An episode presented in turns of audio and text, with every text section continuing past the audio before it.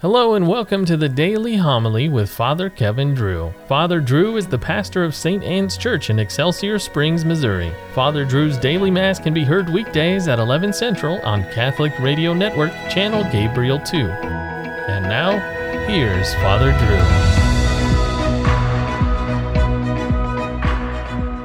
Drew. A reading from the book of the prophet Isaiah. How beautiful upon the mountains are the feet of him who brings glad tidings announcing peace, bearing good news, announcing salvation, and saying to Zion, Your God is King. Hark, your sentinels raise a cry, together they shout for joy, for they see directly before their eyes the Lord restoring Zion. Break out together in song, O ruins of Jerusalem, for the Lord comforts his people, he redeems Jerusalem.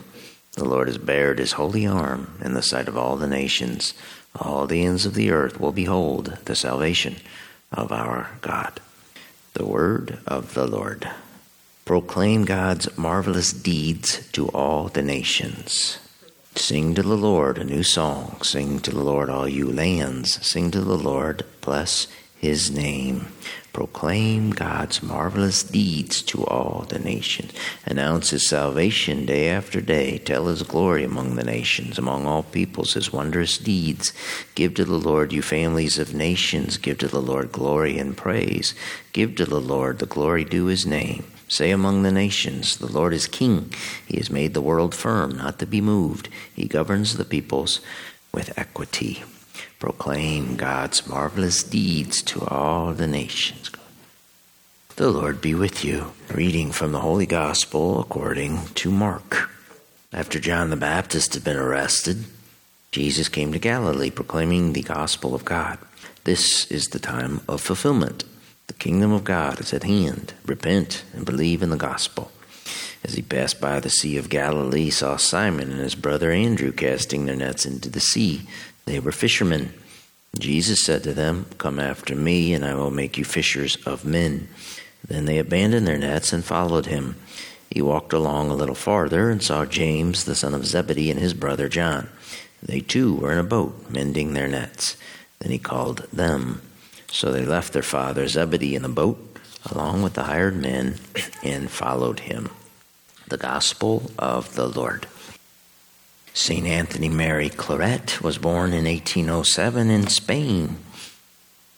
Ordained a priest, his forceful preaching, writing, and missionary zeal attracted a large following. And in, in 1849, Claret founded the Missionary Sons of the Immaculate Heart of Mary, which became known as the Claretians. Just 20 days after the official founding of his order, however, Claret received a very difficult assignment. He was made the Archbishop of Cuba in the New World. Cuba was claimed for Spain shortly after Christopher Columbus first saw it on October 28, 1492. When Claret arrived in 1850, Cuba was a mess, a most unruly place. Claret was immediately hated by an influential and organized group that had no intention of buying what Claret was selling, which of course was Catholicism. Several attempts were made on Claret's life. One would be assassin, furious with the archbishop because his mistress had been converted back to the Catholic way of life, he attacked Claret with a knife, missing his jugular but seriously wounding Claret's face, a wound which affected him for the rest of his life. Claret himself interceded for the man to spare him being put to death. After seven years in Cuba, Claret was called back to Spain to be confessor for Queen Isabella II. But Spain, like Cuba at the time, had become a most unruly place as well. When a violent revolution came to Spain, in 1868, Claret, along with the Queen herself, were exiled. Claret took refuge in, of all places, France, the country that less than a century before had killed or exiled all its faithful priests during the French Revolution. The Spanish Archbishop Claret died exiled in France in 1870. It's interesting about revolution and unruly places. In October of 2011, in Spain's capital, Madrid, some 100 quote unquote youths, as the media described them, they forced their way into a Catholic grade school, yelling, Where are the priests? We want to burn them at the stake. There was video footage of this. The mob ran around hurling insults, disrupting classrooms, and injuring at least one teacher. The principal said their chief aim was to pull crucifixes off the wall. Less crucifixes, more public education, they yelled. They were running around with the flag that the Marxists flew during the Spanish Civil War in 1936 when close to 7,000 priests, religious, and nuns were murdered.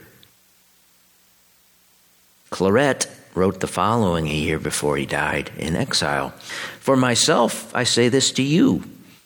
The man who burns with the fire of divine love is a son of the Immaculate Heart of Mary. And wherever he goes, he enkindles that flame he desires and works with all his strength to inflame all men with the fire of God's love. Nothing deters him.